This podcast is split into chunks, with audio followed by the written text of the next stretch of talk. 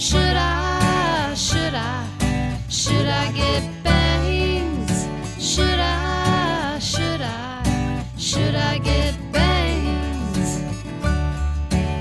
Hello and welcome to Should I Get Bangs? I am your host, Giulia Rozzi, and this is the very first episode of the show. I am so excited this is finally happening. I've been wanting to do this for a while.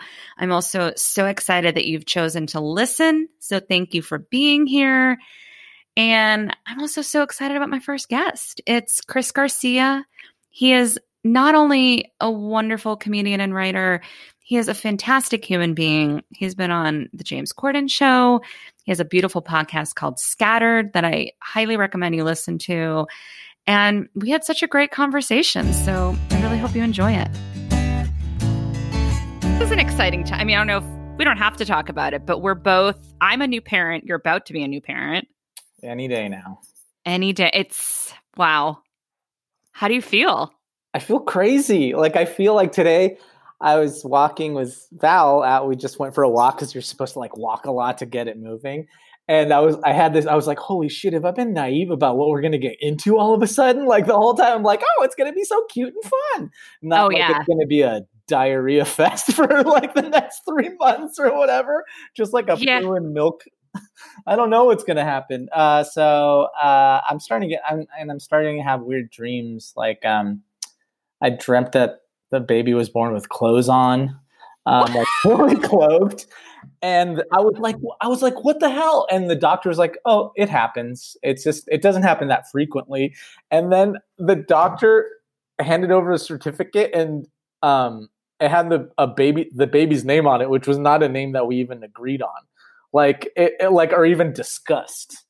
Uh, Wait, in the dream, the doctor said, Oh, that happens? yeah, he's like, oh, that's normal. It's perfectly normal.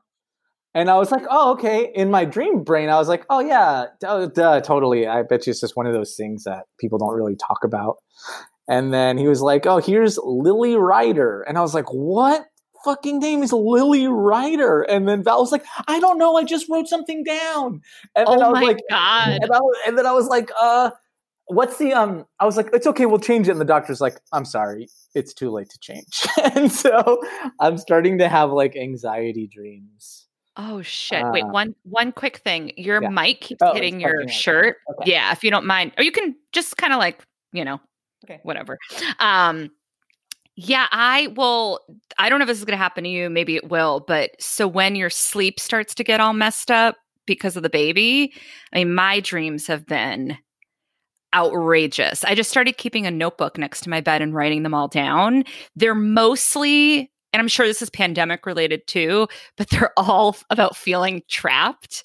So I'm like on a crowded subway. I'm out, there was one where I'm like trapped in an orgy. Like that was like there was no sex that happened. I was just like trapped, and they're you all. participating? I wasn't participating. I was just trapped. And it's so funny because I'm trapped in crowded places. And I'm sure part of it is like feeling trapped because of the pandemic and you're kind of like trapped at home with your kid, even though it's amazing. But then I'm also like, I wonder if it's anxiety about when the pandemic is over. Just because Oh, in all these dreams, I'm like, get away from me. totally. It's so weird Yeah. to like like it's taken over our, our minds a little bit. And it's it's like a trauma that we have now. I was I, I'll watch TV. I was watching Mad Men the other night and I was like, Don, why don't you have a mask on? Oh, You're- yeah. You're in New York City. Like Yeah. I was like, oh no, like I'm just like permanently, we're all permanently kind of screwed from this thing, maybe. What if, in, what if instead of clothes, your baby came out wearing a mask? Oh man, that would be that's a bummer. I mean, it's good that she's she's on the right, you know, she's on the right track, you know. Yeah, just stay, just stay six feet away from your child.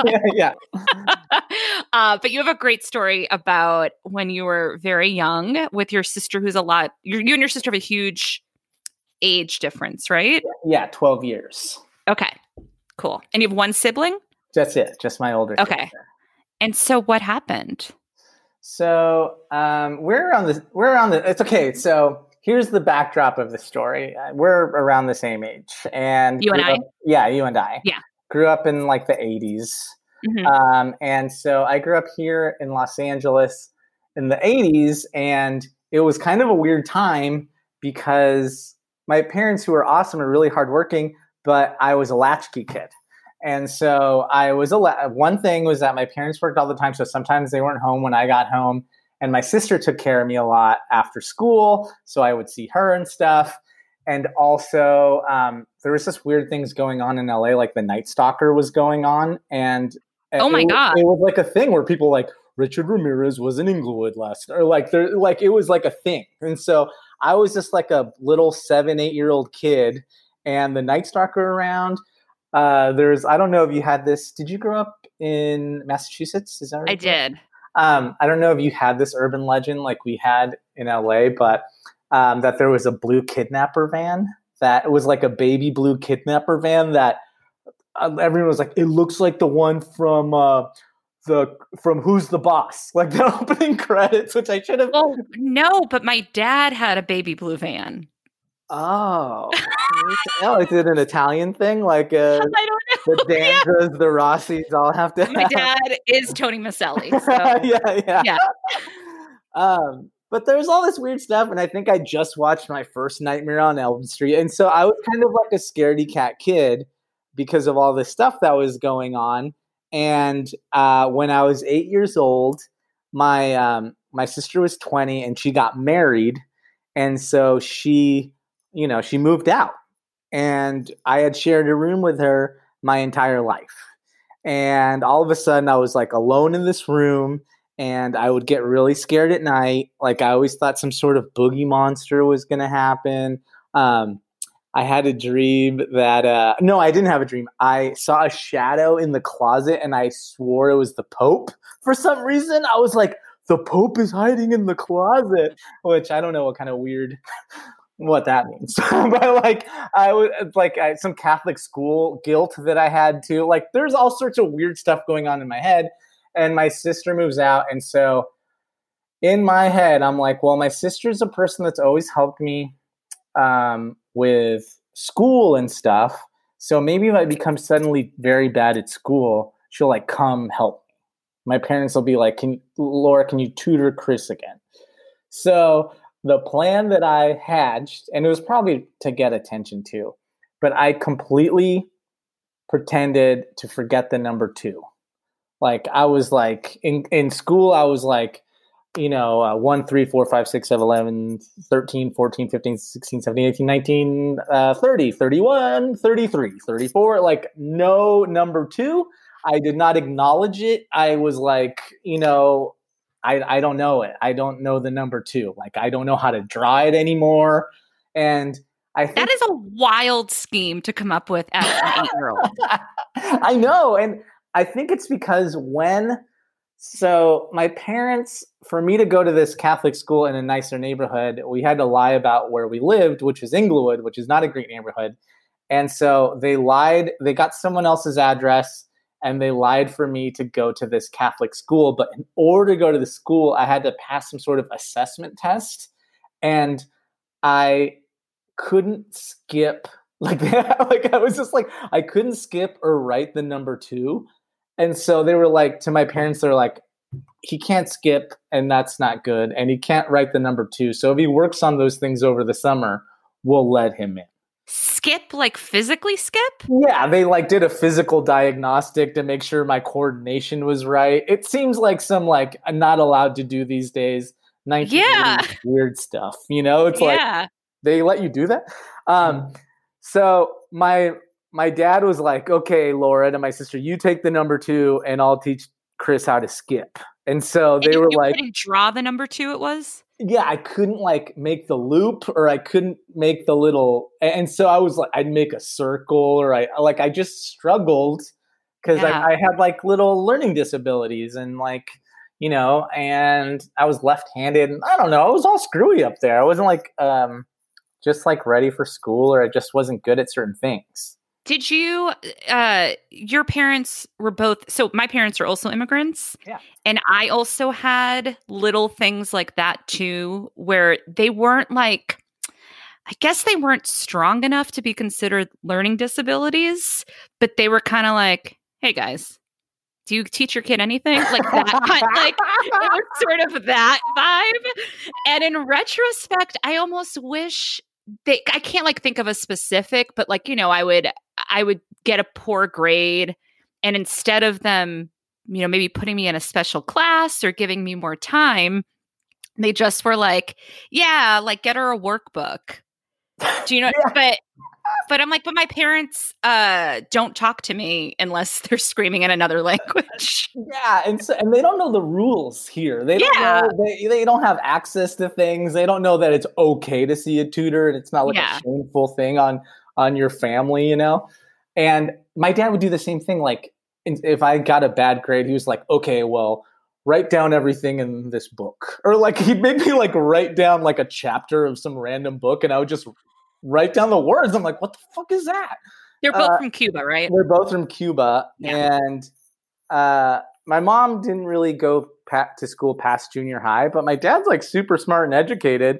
But yeah my mom didn't go past junior high either she didn't have to yeah, and but I think also just the they're just working so hard to keep the family going and to like live this American dream that they were like, I don't know, uh, write down. One time, my dad was like, "Copy this calendar, like a wall calendar," and so I was like, making squares and writing numbers. I was like, "What the fuck's the point of this?" And so, um, he just wanted you to leave him alone yeah, yeah, that's it. They're like, "Get the fuck, hey, go over there, man. I don't know, you'll figure Yeah. it out." you know. so, um, I think maybe somewhere rattling in my head was like, "Okay, the number two. I'm bringing it back, baby. like I'm gonna mess up the number two, and now I'm just gonna forget it altogether." So, and then wow on top of that, I would only read one side of a of a book. So I would read the right side of the book. I think it was the right side of the book, not the left side of the book. So I would just like read a book and then like flip the page, not read the left side, only meet the right side. And there was a number two. I wasn't reading that page. So like this is very genius for a child uh, you know, I had strengths and weaknesses apparently. Yeah. but it was weird. And my teachers were like, I don't know, dude. And so, you know, they bring my parents in, and my parents are working to put me in this Catholic school. And it's just a meager Catholic school. It's not a fancy one. It's just a neighborhood Catholic church with, you know, 25 kids to class. And for us, it was fancy. And my parents were paying for it. So they were like, and you know, the stakes are high when you're, you know, the first American kid in the family. Yeah. So I was like, oh my, what the, heck?" you know, my parents were like, write the number two. And I was like, oh, I don't know it. And just like played dumb. And so they're like, you know, we're reading books. And I was like, I, oh yeah, I didn't understand. I didn't get that part of the book. I'm just, I'm only reading this side. And, um, so it goes on. My my uh, grades are real bad, and that's like in my dad's eyes, he was like, like that's not good. And so my dad's like, okay, I'm gonna take you to this learning center that I heard about, and it wasn't like Kumon or something, but it was some like random learning center in a strip mall, and it was called the Nadeo Clinic, I think oh no do they have to pay for it they had to pay for this. So the stakes are just getting Oh. higher with the more money. And I know, I know, but I didn't. I was alone. I was Oh. lonely and scared. You know. And you know what's so sad is like and i don't know if this is you know a way that kids are raised or if it was because of the 80s or because you're a guy like i don't know what it is but imagine the trouble that would have been saved if you simply said i miss my sister I know. I just I didn't. I wasn't emotion, emotionally mature enough to say that, or maybe I did and they blew it off or something. You know? yeah who knows and I think maybe their generation isn't exactly, you know, uh, my dad mostly would just like be quiet about it. Right here, I'm like talking to his boss in the shower, or like you know, but I don't think Yeah. he would ever like share his like big emotions or how Oh, he's yeah. feeling with me. And maybe my parents did in private, but like I, to me, it didn't compute, and it's probably not their fault. I should have just been more forthright about missing my sister and how I felt, but I didn't know how to express myself to them about this. you're also eight so i think you can cut yourself some slack for not being emotionally mature i just mean in general like i'm just curious if that's because i do feel like the 80s And again, maybe it was just the way I was raised, but I do feel like the 80s there was sort of this vibe of like, ah, get over it. Yeah, you know, totally. Whereas now it's there's a little bit more gentleness training, I feel like. I don't know.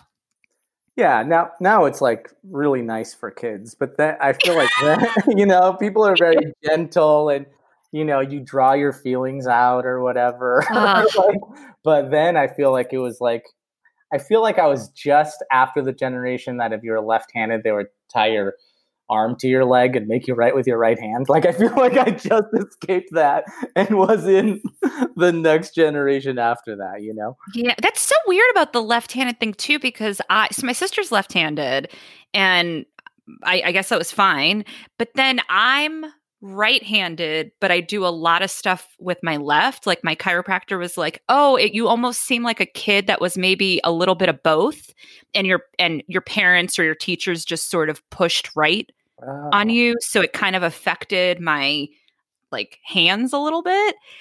But and I was like, "Oh," he goes, "He goes, did your parents force you to use your right?" And I was like, "No." And he goes, "Oh yeah, that's like a thing. Like a lot of people go to my chiropractor because their parents."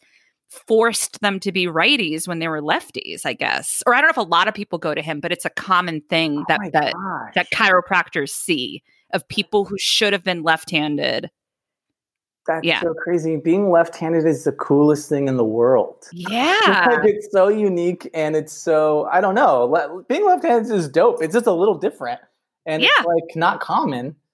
And I'm I'm proud of it. And my my dad was left-handed too, but I just like I immediately notice when someone's left-handed. I'm like, oh, Oh, yeah. left. I never noticed when people are right-handed, but it's so weird that anyone would want to be like, that's the devil's hand. yeah. you must learn the other way or whatever. Um, Oh wait, one second. Sorry. It, Oh, sorry, I'm I'm so sorry. it keeps Sorry. hitting your shirt. Would you? Is it annoying for you to just like? yeah, I can hold it like this. Hold, I'm so sorry. No, no problem. I should know better. Okay. No, it's okay. I'm not going to shame you about your left hand. Okay. Um, so my parents, my dad takes me to this learning clinic, and all I remember was that the guy who kind of looked like um, Kenny Rogers. It was like a white guy in a lab coat, you know. And so this could have all been. My dad was like, "Okay, it's official." Yeah. a white guy in a lab coat. I believe this guy. Um, That's all he needed. And I go to this thing and they give me some assessment test and I'm like still like I don't know the number 2 man. Like I'm just like in like in this man's face. My parents are paying I don't know how much for me to see this guy. And then he gives me a series of tests and then he's like, "Okay, um I think I know." And then he'd give me these flashcards and stuff or it'd be like uh he'd just like flash these things real fast in front of my face and I would have to identify whatever was on the flashcard quickly. So I'd be like, dinosaur, uh, baseball. And, it, and he'd put the number 12 and I'd be like, one. Nice try. I can't believe, and you never, cr- you never broke the bit. Not yet. I hadn't. And I, cause I was like, I was like, uh, well, this is when I was like, this is starting to get serious. Now that I'm going to see this guy. And then he did the flashcards.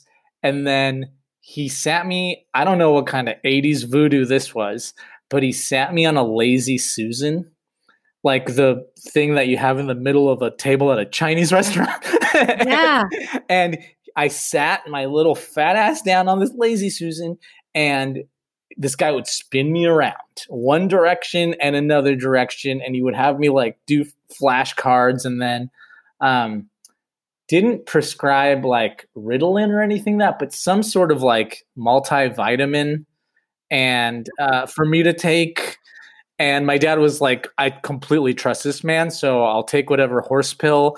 And then like the pill is too big and I would choke on it. So my parents had to pulverize this thing and then I would drink it with orange juice and then my and then I'd like spin around and like Wait. almost like like it was so crazy. And so after a couple sessions, my dad's like, Hey, we can't afford this, you know? But Oh, you're like he's like, but my dad, this is this is where I'm like, oh man, I gotta end this soon. My dad could not afford this, so he went to Home Depot and he bought wood and he got his tools out and he made his own lazy Susan for the house. So my Wait. dad like my dad's like a mechanically super inclined, super smart guy. And Yeah. Cubans just make anything. And like Cubans are just so savvy at having to make stuff. So my dad just made his own lazy Susan. Wait, okay. I I have to just the visual of this is so bizarre. So you pretended you couldn't recognize the number 2. Yeah. So the solution Yeah. is to place a child on a lazy Susan Yes. and spin them around and show them flashcards. Yes. Like he thought I was dyslexic or like I don't know if he was trying to spin me back Wow. like in Superman like or trying to turn the the the space-time continuum backwards so I could remember the number 2. I don't know what the point of this was or what exactly he diagnosed me with. Like I I don't know if it was ADHD, dyslexia or whatever other strange um learning disability that but this is what he thought would help me. So my dad makes this thing. He goes to Home Depot. It's made out of plywood or whatever. He puts it on. He puts it on the carpet of our living room, and I'll never forget this. I was too fat to spin because Oh, the thing, no. like the thing, sinks into the. And so my dad would take me into the. He took me into the garage, and just like spun me around, and like pretty soon after that, I was like, Dad, the number two is back. like, I was just like, um, wow. Like, I was sick and I was sick of spinning around and my dad doing this. And I probably felt guilty knowing that I was like, had this whole charade going on. And I just, com- then I was just like, oh, uh, um, hey, l- hey, wow. I'm reading normal again. And I never thought to ask uh, my dad this, but I could ask my mom, like, if my dad is playing chicken with me. Oh, because did he have flashcards? Yeah, he did flashcards. He did all this stuff. And I remember it would be like, some of them would be like a circle with dots in it. It was just like weird random flashcards. I don't remember exactly. I should look up Lazy Susan therapy. I feel like this has probably been outlawed. Uh, this does not sound like a great idea.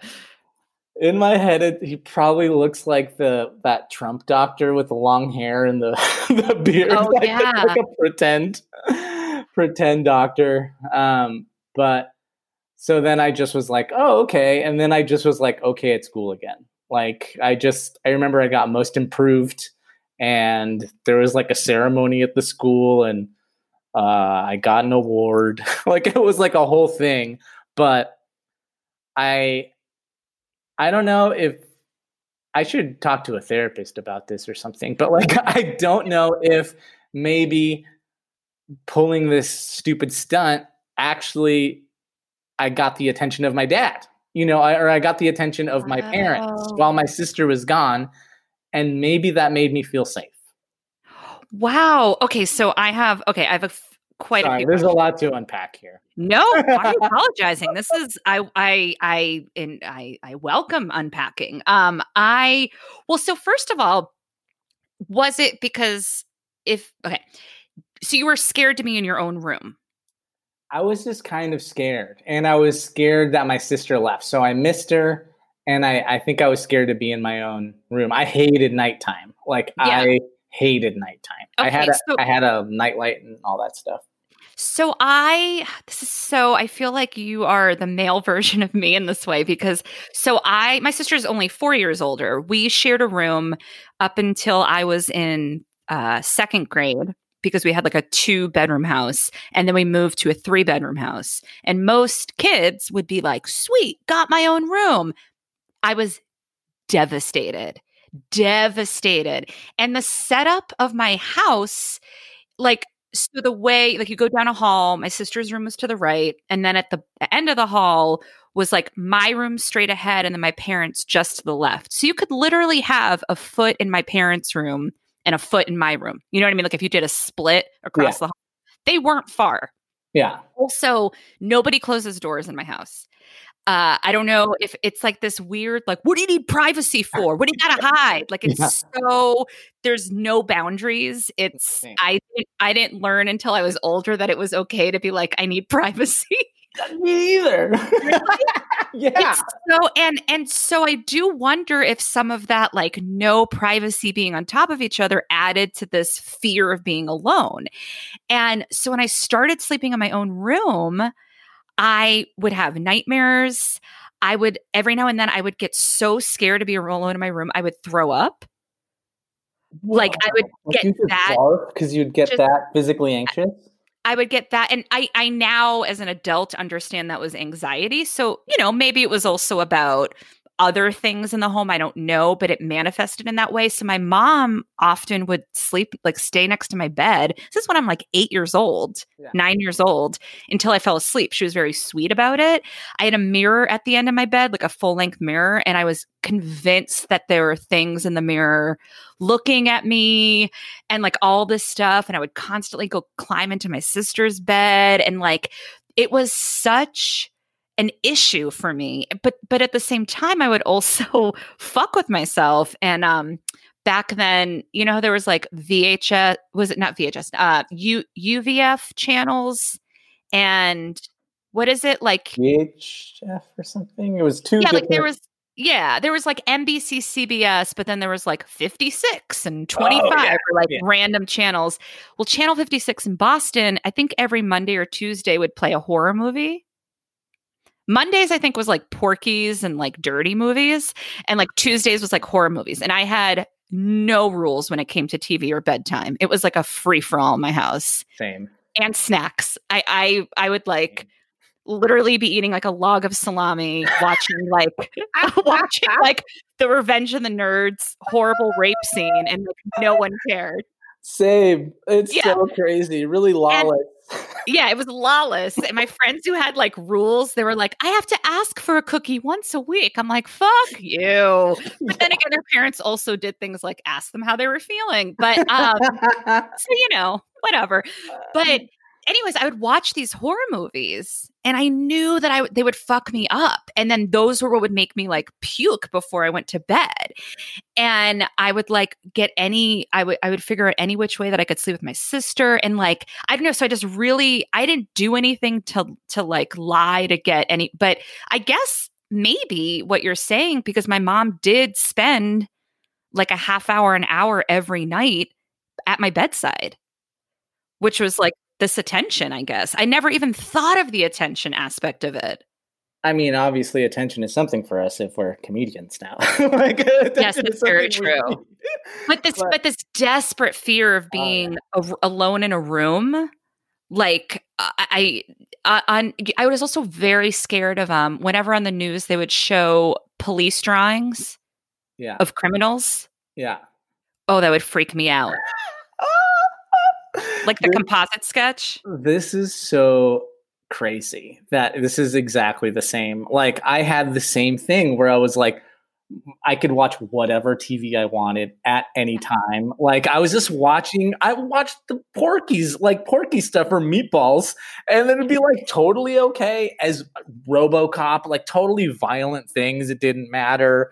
And I would, you know, stay up and all this stuff. But the the scary movies of that time and having a huge sliding glass mirror like those two things were so traumatizing. And i think part of it is because the 80s were also kind of spooky for kids. There was like yeah. Poltergeist. It's literally a little girl in front of a tv with whatever demons poltergeist coming through it or whatever. And i was like i always thought about that. Like i always thought about her or um the weird clown or the tree in poltergeist like these little things like were in my head and so i remember being such a scar- scaredy cat at that age that my friend uh, Steven, who was a kid at the Catholic school, um, his mom was the secretary at the school, and they were super Catholic. And he had a slumber party, and they were like, "Let's watch a scary," mo-" like all that stuff. i'm already And- getting anxious and this house, uh, Italian Catholic home crucifixes everywhere. Everywhere you look, there was a crucifix, and I was like, "This is scary." Uh, something about it. Crucifixes are kind of scary, you know. So the vibe is scary. I don't want to watch a scary movie. I forgot what we watched, but eh, Steven's older brother was like in high school or something, and he was like, "Let's play uh, Bloody Mary," and I was wow. like, "No, no, no, no, no, no, no, no!" Yeah, like I do not do bloody mary. And so he they're like okay go go in the dark bathroom and say bloody mary three times or whatever or for 30 seconds i forgot the rules. And i was like i'm not going. And then steven's brother was like come hang back with me. And we went outside and we flashed a, a flashlight through the through the window into the bathroom. And like the boys screamed and I was like ah! and it was like it felt kind of great except for they like they played light as a feather stiff as a board all this stuff and i was like i'm out of here. I'm going to bed. And so there they have this thing called a rumpus room or something. It was like on top of the garage there was an attic and that's where we are all spending the night and stuff. I go up to the rumpus room to like try to force myself to sleep and i wake up to these boys playing ouija board on my fat little body like they, no. they put the Ouija board, and I'm like, oh, and then they're like, you hit the board, you're gonna die, and I was like, ah! like I totally like freaked out, and so there was just like spooky. The 80s were spooky. like there was just like there was Freddy, there was Jason, there was Mike Myers. Michael Myers, all this Oh, stuff. don't even get me started on Chucky. Fucking, I had this doll that was like she she didn't even look like Chucky. She was like a blonde, but she was like a very realistic looking doll that was about the same size as Chucky. Yeah. And I I don't know why it lived in my room. I was like, I don't want this shit in here. My mom's like, ah, but it belongs on the shelf with the other animals, you know? And I was like, get it out. But I I do want like I am so curious though about people who because I know people that love horror at as kids and even as an adult like i don't really love like i'll watch it sometimes but i always regret it like i i haven't really gotten over this totally I feel like I'm still kind of scared of stuff, but I love scary movies now. Oh, like, Oh, and I don't know if it's a way for me to like heal the wounds of the past or feel like some sort of control over it. But I just love like jump scary movies so much, and Val does too. And so we used to have this tradition when like the what are they called? Insidious movies or what are the other ones? Um, I forgot, but like hold on a second. Hey Val, what was it? Scary movies that we'd go take like ten bong rips and then go watch? Conjuring. Oh yeah. So we- val is chris's wife just for anyone listening that, that was my wife, and I just had to confirm that we'd go see the Conjuring movies when they like opening weekend, and we'd take like we lived a block away from the Los Feliz three theater. We'd take ten bong rips just to Uh-huh. be like, we're gonna take ten, and then go see Conjuring movies, and it was so scary. That- I mean, the first one we ran back to the apartment after we watched it because it was so scary, but I think that thrill now I like it for some reason. Maybe Well, because that's- yeah because I know it, nothing's going to happen now. And that when I was a kid, I knew I thought something could happen, and now I know that it's safe. So now I'm like, haha, yeah isn't that funny? You know, I think I don't know if that's it. Could be. So I have two questions. I have two questions that are completely different. Um, that's probably good that they're not the same question. Great job, Giulia. So, um, did you ever lie? Like, did you ever pull another scheme like this in your life? Um, no, other schemes were just like regular. Like I don't know if you did these immigrant kid uh, schemes where you go, "Oh, mom, I need a note for school," and she's like, "Ah." her English isn't good, and and I'd do it like right at the last second before leaving the house. She's like, "I mean, to, escribirlo." Like she'd be like, "You write it," and I'd be like, Oh, "No problem."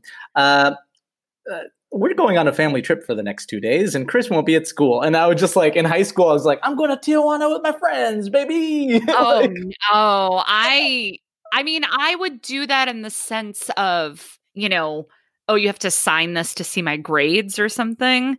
But I would never skip school without telling my parents because they, I mean, they just scared the shit out of me about that. And I was a girl, so like I think I did it once. I think I skipped school once and I went to like Mattapan, which was like the inner city of Boston, you know, and I was like, "Ooh, I'm so bad." Um but so well as so like you're going to be a dad I'm a mom. Uh, we're we're both new to this, so I'm like now knowing this because I never thought of the attention thing. Like I don't know, it's blowing my mind right now that it, it was possibly like that fear was a little bit about wanting attention, and I think also maybe related to. I mean, I was around my family all like the the no boundaries thing, so it's like, you know, I would close the door to go to the bathroom as a kid, and I would be terrified that something was going to come out of the toilet because I was so used to like having doors open and like I don't know why I would think that if I was with someone I wouldn't get killed. Oh, I I mean, I think that makes more sense than if you're completely alone and if you're always used to the comfort yeah. of open doors, you know.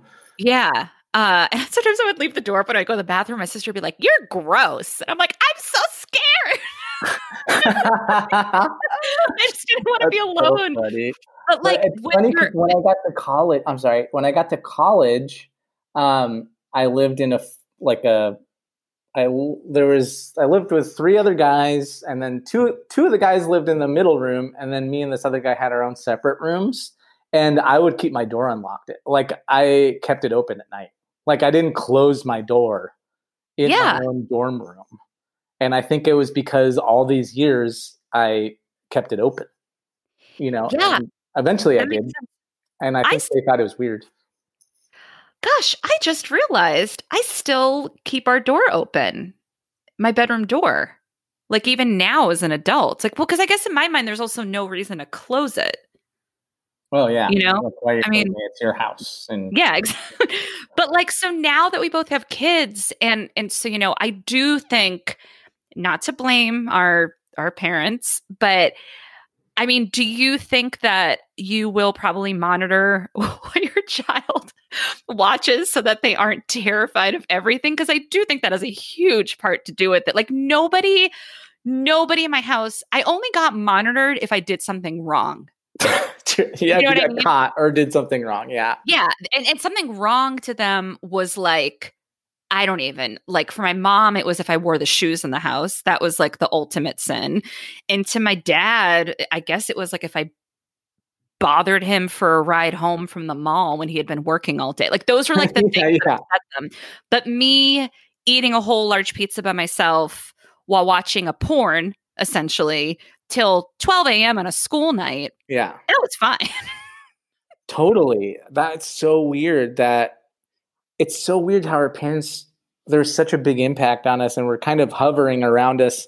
And at the same time it was the wild west and they just didn't monitor day-to-day things like that. Like my parents didn't really check if i did my homework or anything. No none of that stuff. Like i know some i guess it's common for people to do that but like i just don't think when maybe when they came to the united states maybe they didn't get the playbook or maybe they don't they weren't raised that way so they don't think to do these things. And oh you know, yeah. they didn't have tvs when they were small. They, they don't know the repercussions of all this stuff. They didn't have readily uh, available pizza rolls whenever you know? And so they just were like okay well have at it i guess. You're uh... yeah. Well i mean and i i know for me becoming a parent and and I'm guessing this will, this probably happens to a lot of people is I've never been more forgiving of my parents because you are this being arrives and I mean your main job is to keep them alive. And my husband is always like I know you're going to end up being the one that like says yes too much and spoils her cuz like I can't the second she looks upset, I'm like, uh, I gotta pick her up. And he's like, no, she has to do tummy time. Like she's strengthening her neck. And I'm like, but she's crying, you know, like, and like that's what my mom would do. She'd be like, look at the girl, she wants a hamburger, you know, like it, it, like hurt her. But then I had high cholesterol when I was 11, you know, oh my like, God, seriously? Yeah, my doctor is like, what is she eating? And I was like, sometimes I take pats of butter out of the fridge. And my mom's like, oh, she like the butter. Like, the cholesterol cholesterol, the 50 year old detective. but like I it it does make me I am curious to see which of those things I don't think I'm going to be the kind of parent who's like, now you can only have one sweet a month and, you know, always have to go to bed at this time. But I also don't want to go so far that direction that my parents did. Again, they they did what they thought was best because I do think that it set me up to be uh, I mean a, a very frightened child with high cholesterol. You know, like it, with potential heart disease. It's so funny because I know that both of our parents tried so hard and So tried their absolute best more than anything for us to grow up well, you know? But these little small things that end up being big things are, you know, they're kind of huge. And so I feel I'm also lucky that Val is the opposite of me. She like grew up uh, like Midwestern and practical and So stuff. did my So, husband. whew, we we did the right thing We did. We did. we we lucked out because like I, I- when we've talked about this before but like halloween like that candy had no chance of making it back to my house. Like i was i just like scarfed it all. And then val was like i would eat one every day and i would parse it out till christmas or something. And i'm like okay well i hope our daughter has some of that too. You know like um do you feel like it it caused you to have a lack of dis like self-discipline Yeah, I feel like I have a lack of. Well, I eventually became more disciplined, but I'm still not disciplined in a lot of ways and pretty impulsive. Uh, Yeah. I feel like I probably get from my parents. But like, you know, I'll just feel like, you know, I'll just eat- the a, a whole pizza. You know, I'll do whatever. I'm never like, never really containing myself from doing any of that stuff. But I do Yeah. But I think some of that also, if I think about it, stems from their anxieties. Like when I was recording Scattered and I was talking to my mom about all this stuff that I had, yes listen to scattered and I was talking to my mom about stuff that I had never talked to her about before, like on a deeper level. And like, what were the first days of the United States like when you came here from Cuba? And my mom was like, I didn't know the language, I didn't know everyone. I would eat a whole loaf of bread every day. And then when I heard that, I was like, dong dong. I was like, that's where I get that from.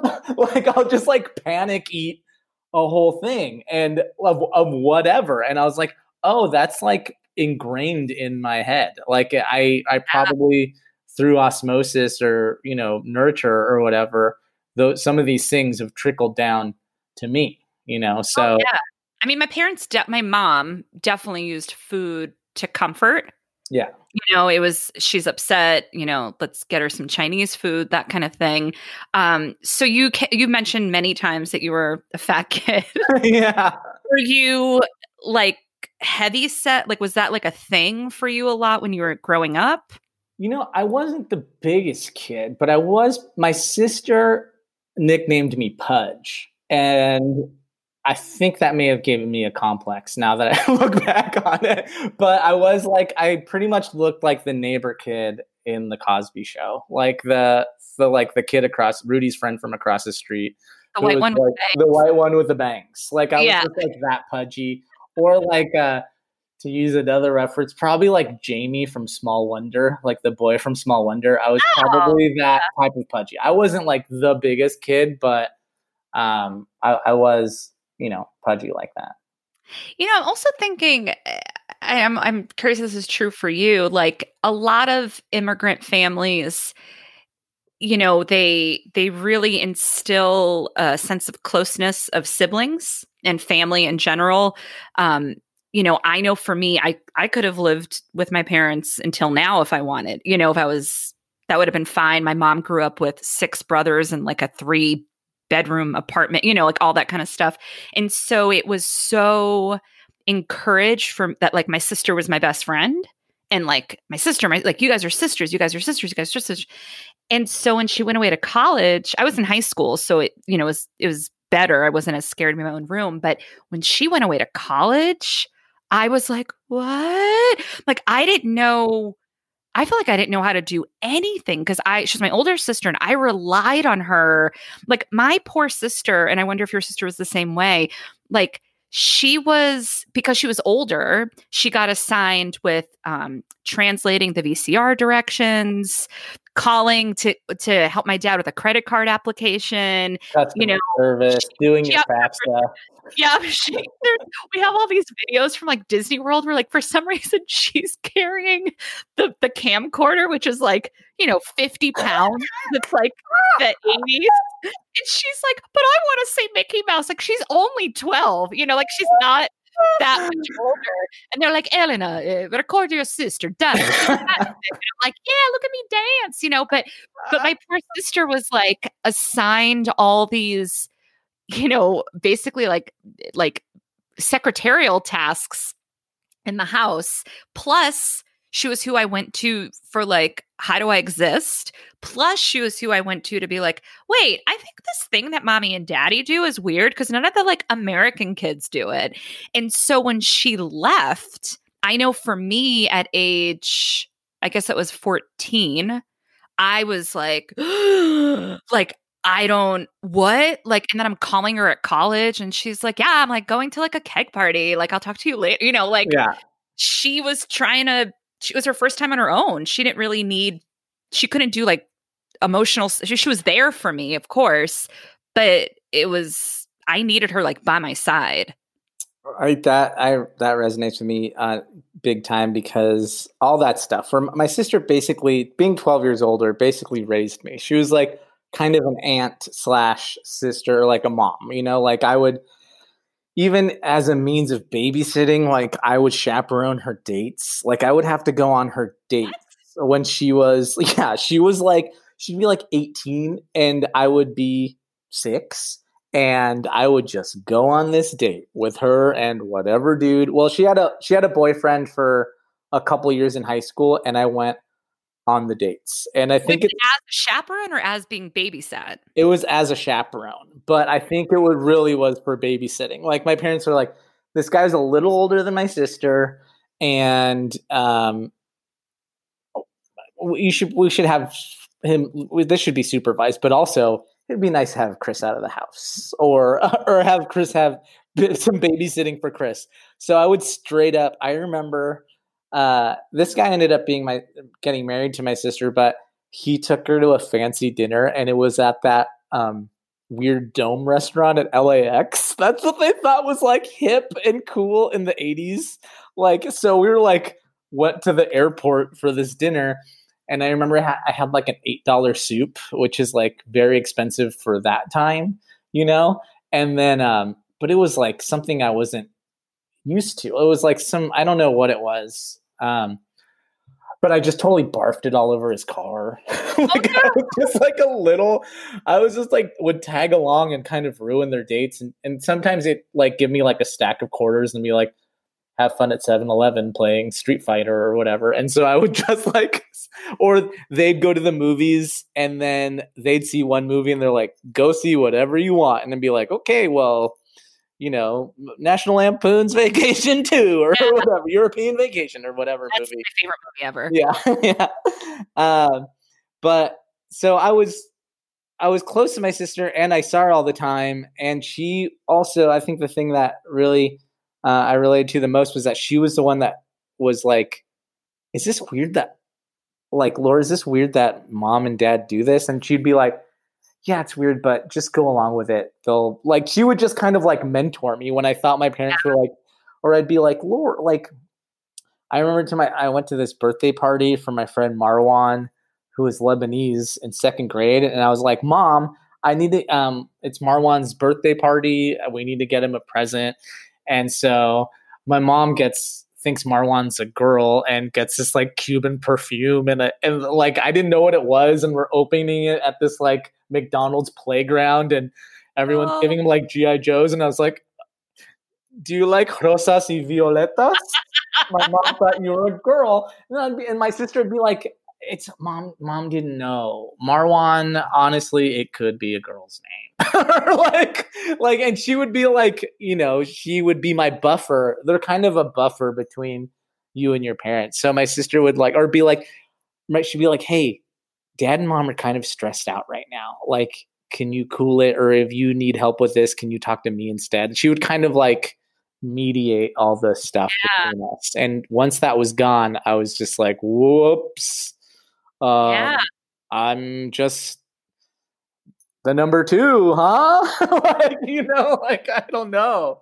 Well, I mean, I, so I don't know if I, I don't think we're going to have a second child. Well, you know, who knows? I'm a little older. Uh, I, you know, I definitely don't want to have a second one in a pandemic. It's been amazing, but I don't know. So it might just be one. And I know that that's pretty common now. So I know she'll probably have very good friends that are like siblings. But I do, and I also know that there's no guarantee that she'll be close with her. Like I know plenty of people who are not close with their siblings. That like they don't talk, they never got along. And I whereas I am like, oh, if I I don't know what my life would have been like without my sister. Like I struggled so much with how quote unquote weird my family was that she was the only thing that like she she relates. Even to this day i'll call her i'll be like i'm feeling this and it's probably because of this and i was raised like this and it's not like blame it's just we psychoanalyze so much together. And so i do feel kind of bad that like my kid might not have that and it's something i think about a lot you know and so i feel this extra pressure to like not be dysfunctional because i'm like well they're just gonna have to have a best friend or a therapist you know like i don't know um Oh, that's interesting. So they can't help each other out. Yeah. Oh, yeah. I don't know. That's tough because I feel like I had half and half. Like I had, I was like, I became an only child at eight years old. You know, yeah that's true so it would have been nice to have someone though to be like to relate to. So it wasn't just always me versus my parents. I mean, my sister was always there when I needed her, but yeah, that's interesting. But I think it's just more common now to be an only child, and I think yeah you know, and I think it's going to be. I think they'll adjust, and you know, I know you and will do a good job, and you know, I think. oh yeah i'm gonna be perfect yeah, I mean, duh. i'm um, not gonna fuck yeah, you're not going to fuck this up. So how did you and it's my last question for you. So how did you know like what was the thing that changed that made you so I know you know you stopped lying because you wanted to get off the wheel of death and and you you started feeling bad but then was it just time and growing up that helped you be less scared or like did eh, like what shifted from this like terrified of being alone without your sister to being I guess independent Um, you know, I don't think it happened overnight. I think it was, part of it was just age. I think the instant shock of not having my sister there, I think that was pretty difficult. But I think I just got used to it over time. You know, I don't know if there's one thing that happened or one situation that happened other than just maybe getting a little older. Um, Yeah. I did see like a child psychologist for a bit, but I think that was just weird. I don't think it was ever helpful. I always felt like it was just kind of weird. But that was around around that time. I was like, why am I talking to this weird guy? Did your parents send you or the school send you? Uh, my parents did. Oh, that's Um, yeah, because I think I was just out of. Oh, and then there was also there was the McMartin preschool trial, which was I don't know if you knew about this, but it was it was a nationally known trial that in Manhattan Beach, where I ended up going to high school, there was like a kindergarten that like molested all the kids, or a preschool, and so What? there was just all this stuff around at that time that I think just was scary to me. You know, Oh, it just felt like, and so, but I think maybe as I got old, like things just changed. I was like, I think Yeah. that was more like the mid '80s, and then when I got in junior high, I was just fine because then uh, you're just a pervert, and then you, just you take care of yourself that way. Do you remember um uh the the made for TV movie I know my first name is Steven? no, It was about a kid being kidnapped. I think it was called I, my first name. I think my first name is Steven. But it was about a, a kid being kidnapped. I believe he was put in the blue van, the my dad's van. yeah. and I was my I was about my dad. Uh, no, and this guy like you know t- the the typical like kept him locked in a a wherever and molested him and stuff like that. And it was like a made for TV movie that I like watched with my mom when I was seven, I think, and was absolutely frightened nonstop. Like it was like why was I watching that? That's so crazy. Not monitoring. It started at like nine. You know what I mean? That's so crazy. Yeah, but uh, well, we're going to do the best we can with our children. I have no doubt about it. You're going to be such a good dad. Thank you. I I hope so. I got Yeah. uh, I got big shoes to fill, but I feel good about it. I feel like I, before I, I never felt ready, and now I just feel so excited and ready. And I think it's just I don't know. It's going to be so cool, and I'm just so excited to love up this little this little kid. And, you know, see him have a good life. I think. Yeah, and everything that like uh, you know, everything that happened to you positive and negative as a kid is just going to inform how you raise your kid and it's, you know, yeah, it's a very I'm excited to talk to you in like 6 months. I know. Me Not on the too. pod. We'll, we'll talk off pod, but yeah, yeah. we'll do it off of the pod, and uh, yeah, I'm excited. I'm Val and I talked about. I was like, oh my god, what what's it going to be like when we see them do things that we do that we don't like about ourselves? It's like, Oh. oh, my gosh, that's going to be so crazy. Well, I will say this: the and the big realization I had, because you know, I know for me, self love is probably a project that will be going on for the rest of my life.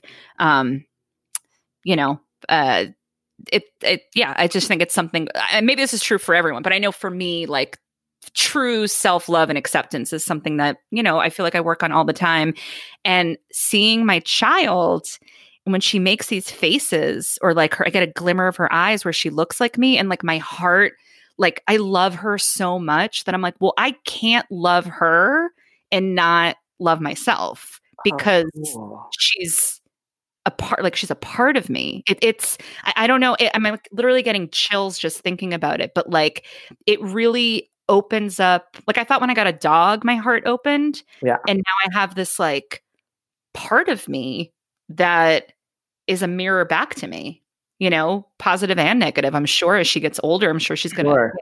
Throw things at me when she's 12 and tell me to fuck off but like i'm gonna love that part of her too and, and it, it makes me it's like um yeah it it it does bring up a lot of stuff and and i think it's really it for me it's healing to have a kid Oh, It's that's been- so that's so beautiful, and I'm so happy you said that. Like I, it just makes me so excited, and it's and Yeah. it's such a beautiful sentiment for you to share, and such a beautiful thing to see someone realize that. Oh, that's my phone. Uh, but um, yeah, um, it was the sincerity police calling. They're like, "Can you cut it out? Oh, You're being it's too much." um, no, it's just, it's There was. but it's really beautiful for that to happen to you and i'm so happy to hear that and i'm excited to do this myself it's so cool you know i think you know, we like know each other a little bit but we can be friends like we're like, I? like, yeah I mean, now that I know about, like, I didn't even get into it that hard about the being scared because then the podcast would have been five hours long. Yeah. But like, it was such an issue, and for you to say that, I'm not glad you went through it too. But like, there's there's definitely, I mean, it's probably it's it really came down to anxiety. Like, I think when you really break it down at, at the simplest level, like you know, if you take off all the layer, like yeah, maybe it was for parents' attention. And yes, it was us mm. missing our sibling. And yes, it was the movies, but it's anxiety, that's totally it you know? And and God, if someone had told me when I was eight that I had anxiety and like helped me with it, oh wait, I would have had that screenplay. Right? you know, I would have done all the things. But um But it's nice not to feel so alone it was like oh my gosh you too okay, last question I have for you uh sh- that I ask all my guests. Should I get bangs? nah Okay. I appreciate it. Uh, Chris, anything you want to share with listeners where they can find you, all that stuff? Uh, yeah, totally. I'm on Twitter at underscore Chris Garcia and on Instagram at Rad Tuna and listen to my podcast Scattered, uh, which I'm so proud of. That's. Oh, it, I cried when I listened. to it. I cried too. What's rad tuna mean? Um, well, Chris Garcia is always taken. Um, and so Rad Tuna is the name of my neighbor's speedboat who that had this like white trash neighbor who had a speedboat called Rad Tuna that was just in his driveway all the time. And so I just um just called it that. yeah. Perfect. Chris, thank you so much. Thank you so much. Good to talk to you, Giulia. Okay, you too. Bye. Okay, so uh, in this episode, I talked to Chris about, you know, we both were very afraid. I guess generally the theme was we're both afraid to be alone, had a lot of anxiety. Um, and I thought that this would be a really good episode to bring my uh, an expert on, a therapist expert who also happens to be my sister Elena, to give her insight because she was around when I was that scared little kid. So, hi, Elena. Hi. Thanks for having me. Oh yeah, well, thanks for thanks for being here, and thanks for being a great therapist and a sister. Very convenient for my show. Sure. Yeah. Um, wait, you are. What is your exact therapy title?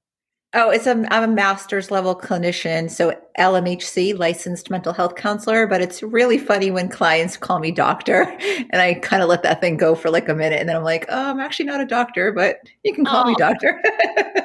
because like the because you can't if you were a doctor, then you could prescribe medication right? Uh, no, so uh, there can be a doctorate psychologist. They don't prescribe; they right. just have more schooling. But a psychiatrist or a psychopharmacologist is a doctorate, um, you know, more medical uh, degree, basically. Yeah.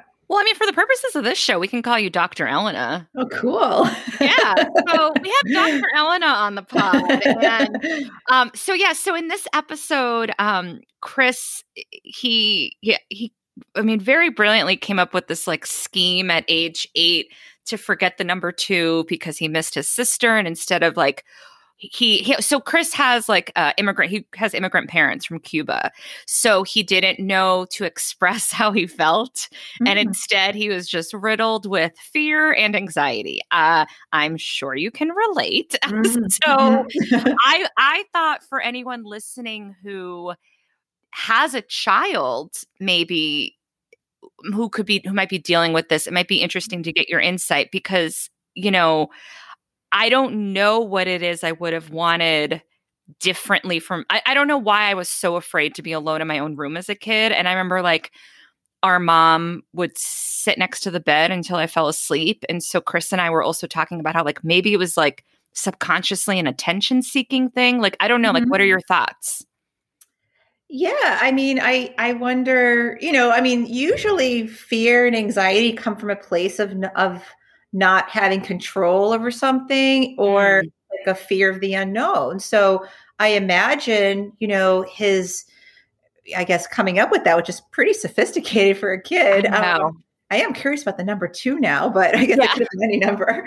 Um, you know, I wonder if it just gave him like a sense of control with this situation that he didn't have control over. I mean, because that's what really fear and anxiety is all about. It's it's not um, it's just a fear of the unknown, like what we don't know, you know, and we just it's very uncomfortable to not know things. I mean, that's why people Google things because we like to know answers, you know, like so it's yeah. And you think that's even true for like a child because for for me i very much always thought like well i would also watch horror movies which scared mm-hmm. me mm-hmm. and then i thought that like murderers and killers were going to come out of the mirror on the wall or out from under my bed and and so could it have just been i mean i'm sure if i didn't watch the horror movies it would have been better but like you think even that is somehow related to something that i felt out of control? Because i knew the horror movies would scare me but i watched them anyways. Well you know what's interesting about that is is sometimes people will so maybe in a way you felt you can control the situation like i'm going to control what's going to scare me or something. I don't know like if that was like kind of like your mm-hmm. way of like being able to manipulate the situation like i'm you know what i mean? Like you are in control of watching the movie and when you want to watch it or something versus like being blindsided and scared. It's like a false i guess it's like a sense of control in a different way. Interesting yeah, yeah so you're like, if I'm going to be scared in life, I guess I'll decide when and how and where and what situation. Yeah, and I mean, I guess, and not to like, you know, Chris and I talked a lot about like not overly bl- blaming parents because you know parents do the best they can. Obviously, most parents do the best they can, and I guess there was like. I mean, I guess, you know, we came from like a pretty loud household, which was something I couldn't really control. So maybe there was part of that on Hmm. some level. I mean, do you remember that I even hated going to the bathroom with the door open? No, this is interesting to me. Like, it's funny how memories are. Like, that's a whole subject for another podcast, I guess. But like, yeah, how um, memories are different. Like, even for people who grew up in the same household, like what sticks out. Oh yeah, I used to I am like I want to remember it more, but like I just remember there was a phase where I thought something was going to grab me in the toilet and so I would go to the bathroom with the door open. But I Oh, also wow. feel like that has something to do with um a lot of I don't want to speak for all immigrant households because I don't even know if this is an immigrant thing, but our house had like no boundaries. Like we never closed Mhm. doors. There was a lot of like being in each other's business. Like w- so I do think I was almost set up to be afraid to be alone because hmm Something bad's We were- to happen. Yeah. Um yeah, because you weren't a very you weren't scared of that kind of stuff. You were more scared of like you were very scared of escalators. well, that's a control thing. Like you, heights. I was afraid of heights. Um, yeah, like lots of fears of things that, you know, I think, right. We, we grew up, we were basically trained to be afraid, basically, of everything. The world's a bad place. Everything's dangerous. Everything's scary. Just stay home. It's safe, you know?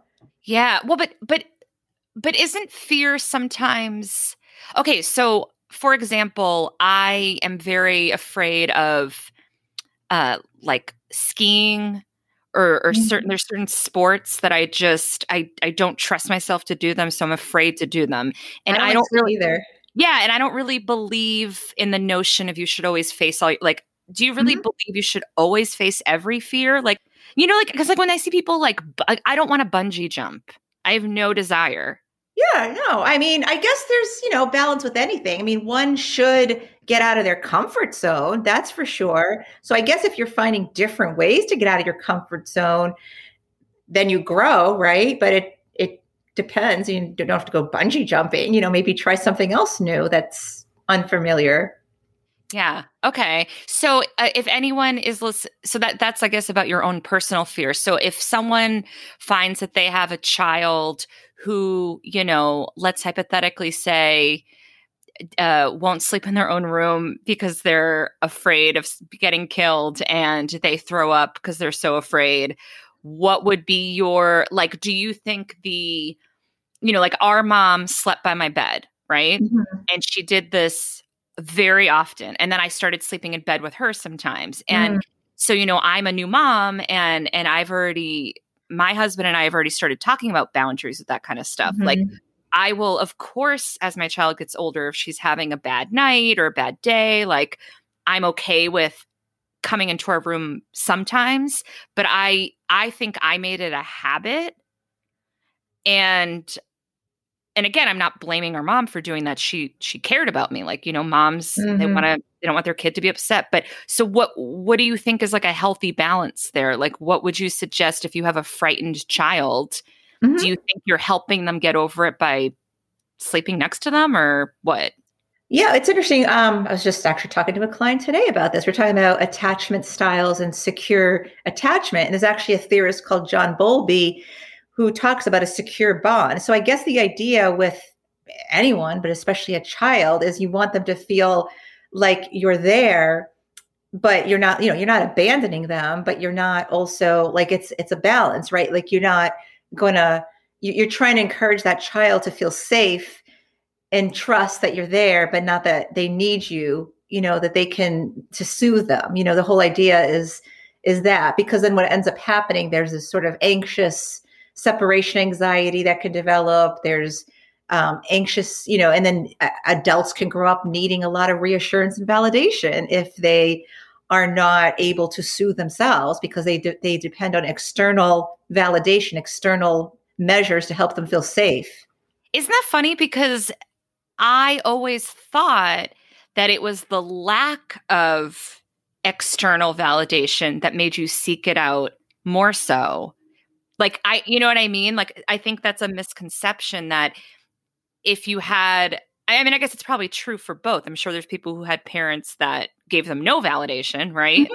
And so Yeah, they seek it out. neglect. Yeah. But I never thought of it that if your parents are like teaching you like not letting you ever face your fears right like i had a fear of sleeping alone and i didn't Mhm. really face it until i was like a teenager then how would i learn to get over it i mean it kind of makes me think of which i know is a very controversial topic but sleep training because we just went through Mhm.